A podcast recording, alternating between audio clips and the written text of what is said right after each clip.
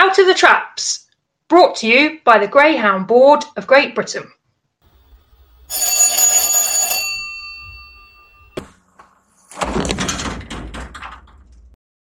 Well, hello and welcome everybody to the very first episode of Out of the Traps, brought to you by the Greyhound Board of Great Britain. I'm Dave Clark. I'm delighted to say I'm joined by Senior Stipendiary Steward at the GBGB, Paul Illingworth. Paul, how are you? Hello, Dave. Yes, I'm good, thank you. Yeah, we're just going to have a little chit-chat. The idea of this show is a little bit of content for everyone out there to stick on in the van while you're on the way to the track, or perhaps while you're out walking your dogs, whatever you're doing, however you wish to consume it. We hope you find it useful, informative, engaging, and, of course, you carry on listening too. Now, the idea of the show is we provide the communication between the regulator, which of ground racing, of course, is the GBGB, and everyone involved in the sport as well, your trainers, kennel hands, owners, stadium staff, absolutely everybody in the sports. I'll introduce myself. I'm Dave Clark. I work for the Racing Post, work on Racing Post Ground TV. I've been lucky enough to be involved in ground racing for over 25 years now. Very lucky as from a young age watching my dad's dogs run many, many years ago. I've grown up in the sport, now lucky enough to be covering the sport as part of my job.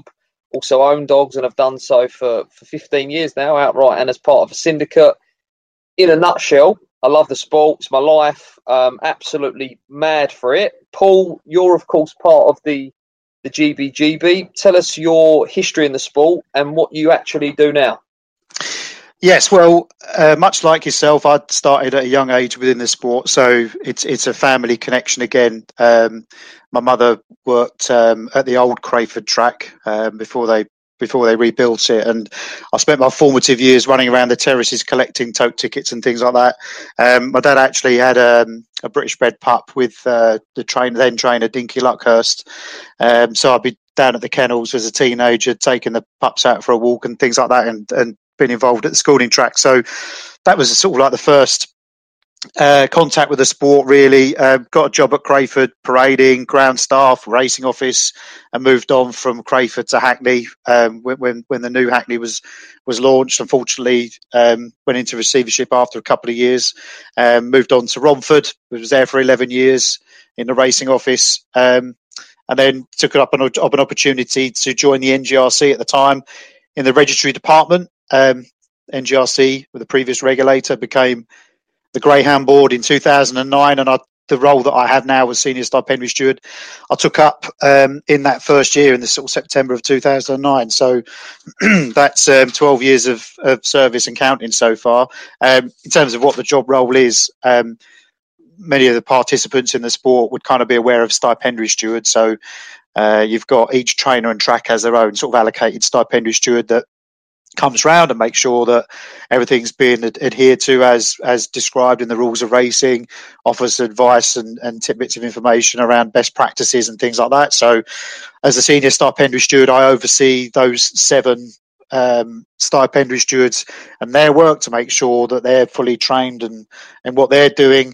But also, as an aside to that, governing or assisting to govern the regulatory board with rules of racing, rules queries, and anything of that nature. Obviously, there's a lot of work going on at the moment relating to sort of kennel standards and NSF work, which I'm sure we'll come on to on future episodes. But in a nutshell, I'm kind of the out in the field senior management for the Greyhound Board, and try to be as accessible as I can be. Obviously, been in the industry for this amount of time, you do get to know some people, so hopefully people would think that I'm approachable enough that if they had any questions, comments or concerns, that they could get in contact with me either directly or through mediums such as this. I mean, one of the great things about this podcast is that it's interactive with the audience. You know, we want people to email in with questions and topics that they want us to talk about. So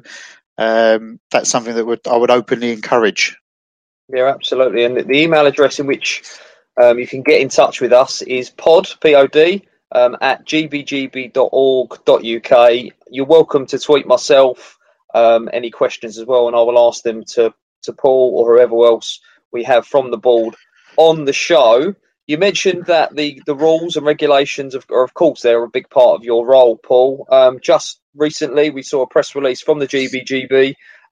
It was, in fact, I think it was World Earth Day the other day, and I read in there that the GBGB will no longer be printing or distributing the rules of racing into a physical format, which is nice to see the GBGB doing their bit. But more importantly, there's been a microsite created. Just tell us about that. Obviously, I'm not asking you to whiz through all the rules and regulations because we'll be here all day, but no longer being printed or distributed, but can be found and updated online. Where do people go? Okay, so on the you can find the rule, the online version of the rules via the main website, so gbgb.org.uk, and there's a tab for the rules and regulations, and you'll find a link to go to the microsite there. And really, it's something that's being in the works for a little while. I think we always look at comparative bodies. So BHA had moved their racing rules of racing to an online format a couple of years ago.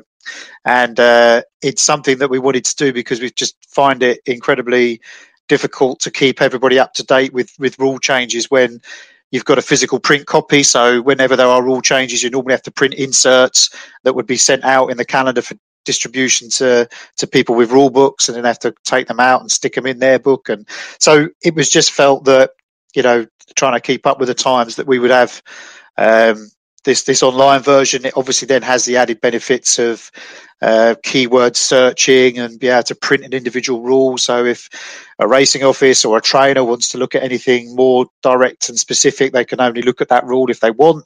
But yes, that obviously came into being last Friday. Very pleased with how that's turned out. It's not the finished article. You know, there are still some modifications to come with the website, so you know, watch this space for any sort of changes there. But we just hope that it was a way of distributing that information in a more user-friendly way. So, you know, what we will do in future is we'll be sending out alerts via sort of Twitter or email to future rule changes, and people should be able to just access it via a hyperlink rather than having to wait for a sort of printed version to land on their doormat. So that's how we got to having an online rulebook, and it's, for the time that it's been out, it seems to have been relatively well received. And you know, I would encourage anybody that's curious to just go and have a look at it. And like I say, using keyword searches and things like that, you should be able to find what you're looking for if you're not sure. Again, I would always advise, if anyone's unsure about a rule of racing, it's always best to check. That's what stipendiary stewards are there for. So by all means, you can still call your stipendiary steward to check a rule if you're not sure about something. But the materials are there anyway, and it's part of work that we're doing just to enhance the online experience. So rather than expecting people in the sport to sort of retain volumes of paperwork and documentation, you know, we can provide it online, and they can dip in and have a look at the bits that are relevant to them in a lot more user-friendly way. So obviously, I'll rattle through the changes that came out on Friday.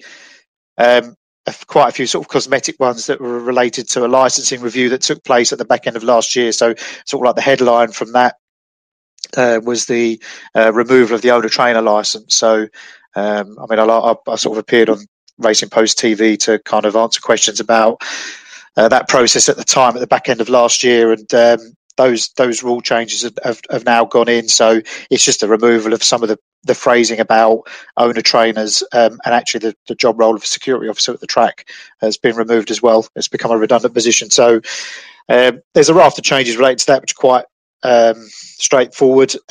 Rules 212 and 213 relate to kennel standards. So there previously was sort of like a 20-point list of rules for trainers' kennels, has been truncated into a much more succinct list. Primarily, point number one is that trainers must be compliant with PAS 251, which is the publicly accessible document that dictates the standard that a kennel needs to be. Which again is work that, you know, the basis of the NSF audits for an independent auditor that we'll be doing going forward. And that kind of information is all accessible via the website. Again, trainers have access to a trainer-only portal that contains that information, but it's just in the rule reflecting the actions going forward. Just let me jump in there, Paul, because obviously that's very important, because as a sport in which animals are involved in, the care and welfare of these animals is absolutely at the forefront. Welfare is paramount, and these guidelines are independently formed, they're independently monitored. Is that what we're saying here and now? This rule coming in as of was it the 1st of May? They need to be followed and adhered to, and it's coming in. And tell us about PAS 251. Yeah, so it's part of a wider, a much wider piece of work that we'll obviously go into more depth, I suppose, at a later time. And I think it'd be good to engage with a trainer on here about that kind of thing and allay some of their fears. But basically, a working group was created involving all sort of stakeholder groups within our industry. So owners, trainers are represented, promoters, the regulator, but also it included sort of external stakeholder groups. So charities, welfare organisations, government departments, and it's a document that we don't regulate, we don't own the ground board. It's the BSIR, the British Standards Institute. They own that document. It's a voluntary specification, which is why this rule change is important, because what we've said is, and what we had committed to DEFRA, is that although it's a voluntary document, we are going to be using it as our standard going forward. That was the commitment that we'd made to DEFRA. So this is where we are with it, and that's why the requirements in that document are what the are going to be the basis of what the inspections will be going forward. In reality, the details within the PAS reflect the majority of what is already in the rules, so there isn't a significant change. I think the biggest change for trainers will be centred around record keeping and documentation. So, you know, you just in general terms about evidencing that good practice is being conducted in the kennel by providing an example of a feeding regime or an exercise regime and things like that. We've been communicating with trainers, getting this information out. I think, in fairness, until a trainer is audited by NSF, and they've started this month, I think it will become more clear in a trainer's mind what exactly is expected. But you know, we've built into the process enough sort of time for trainers to kind of take on board what they're being asked to manage. And you know, if trainers are operating their kennel in a normal way, then they'll be meeting the requirements. It won't be a problem. So there's not really anything too much to fear there. It's just formalising that process in a way that means we as a regulator can be audited by an external source, because that's the whole point. Yeah. We'll be accredited by UCAS for licensing trainers, because at the moment we're only accredited for licensing race courses, and we're extending that to include trainers. So hopefully by the end of this year we would have that accreditation in place, meaning then that we are obviously subject to that external audit ourselves, which is great peace of mind for other organisations. We're comfortable with it because we know we're doing things in the correct way. But it's good peace of mind for those other organisations that might want to question that. So excellent. Let's move on as well then, Paul, to Rule 53 and 195, because I know the trainers representative Peter Harnden, who also sits on the board, has worked very, very hard to have the disqualification rule and process tinkered with, changed, adapted. At the moment, a dog is deemed to deliberately interfere with another dog. It can be disqualified. But tell us about what this change is going to involve now. Yeah, I think just for context, I think going back to the very beginning, I think the call that originally was to look for having some sort of appeal process, so that if somebody felt their greyhound had been unfairly disqualified, that there would be some sort of recourse where the decision could be reviewed. And the method for doing that and the pros and cons of it and everything has been debated at length within the rules, as the Rules of Racing Committee, of which representatives from race courses, owners, trainers, obviously the regulator, all sort of are involved in that. And with all rule changes, you always try to find the middle ground of something that is it works as a rule in its own right, something that's you can actually sort of police and manage, and something that actually, you know, works logistically. So here we were looking at what all the alternatives or options were. What we've tried to do is build in, taking on board the concerns from maybe owners and trainers and to some extent racing offices.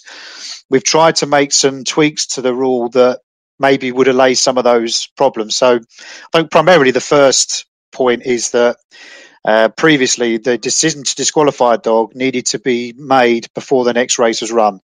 Now that in of itself led to some potentially hurried decisions, or maybe a breakdown in the communication where they couldn't get hold of a trainer in time, but they had to send it anyway. So, you know, the trainer feeling like they haven't really been engaged with fully in the process. So well, we're racing every 15 minutes, aren't we? So yeah. So that deadline was extended to the end of that particular race meeting because we didn't want things to drag on for days. It needs to be concluded, and part of the one of the linchpin rules within our rules of racing is the judge's decision is final. So whether that's a race result, a decision to disqualify a dog, or whatever, you know, we didn't want to be looking at going back and questioning the judgment per se. But what we wanted to do was just allow more time for the stewards on duty to make full consideration and for the trainer themselves. I mean, look, especially at the moment with the way things are with the operational policy for COVID that we have at the race courses, a lot of trainers don't have the luxury of sitting in the stand and watching the racing while the kennel hand is out on the track putting the dogs in the traps. A lot of trainers are out there in the middle during a race and they might not see what's going on as obviously as clearly as the stewards would do from the judges box. You know, that is the judges box position is the prime position at any race course, and so they will see things that others won't. And even with the benefit of a video replay, the video camera, as you would experience at various tracks, because you know it's not the same. You know, the camera isn't in the judges box necessarily. It's plonked somewhere close to the line, but not in the same place as the judge that's on the line. So they're either, you know, they could be below it or above it or to the side of it. So you don't always get the same perspective on a video, and in all honesty, in some cases, the quality of the video. So whether it's, you know, standard definition footage and things like that, sometimes dogs running at speed, it can be hard to pick up something if you're looking at it in slow motion or whatever, you know. So so allowing that time for a trainer then to reflect on that and have a look at it. And sometimes for the trainer's benefit, actually hearing another trainer or somebody that they respect comment on it, gives them some perspective on, you know, they might not be so strong in their opinion if somebody they respect as a fellow trainer thinks, well, actually, yeah, that you know, that might be a bit. And a chance, of course, to put forward any mitigating factors. Or well done to everyone involved in that. I think that's absolutely fantastic. I was fortunate enough, Paul, to be at Towcester on Tuesday for the Racing Post Ground TV Juvenile. And there were owners back, which is absolutely fantastic. I know Towcester, Sheffield and Central Park have already welcomed back their owners. Of course, you need to book with the track, speak to your trainer, how you go about doing that, speak to the track, etc. But the magical day, of course, Paul, is Monday the 17th of May. Obviously, local council permitting for every track. But we're nearly there, aren't we, of seeing owners and the public back at our racecourses? Yeah, very much so. I mean, we, you know, even now, you know, we've the 17th of May is the next date in the diary, but it is only, you know, it is still penciled in. You know, the government will have to announce on probably the Friday before a confirmation that we're going to go ahead on that Monday the 17th, but, you know, we're going to take it as we are because we met the last one fine. So, yeah, you know, this is for me, and no doubt yourself, Dave, with the backgrounds of, you know, people are in the sport because they get hooked on it, and part of that hook is the atmosphere, the thrill of the racing, you know, people's passion within the sport. And without spectators, it can feel very soulless, and that's not what we want. You know, it's not for the future of the sport. We need people in because they're potential new owners, new trainers, new kennel hands, or whatever that get the bug. You know, you can't get the bug if you're not there. I've experienced myself in, you know, I find viewing football on the telly very different now without crowds in the stadium, and it's no different with the racing. It would be great to have crowds back in, and it couldn't happen soon enough for me. Yeah, absolutely. Do please speak to your local track. Look out their social media accounts. Get onto the website.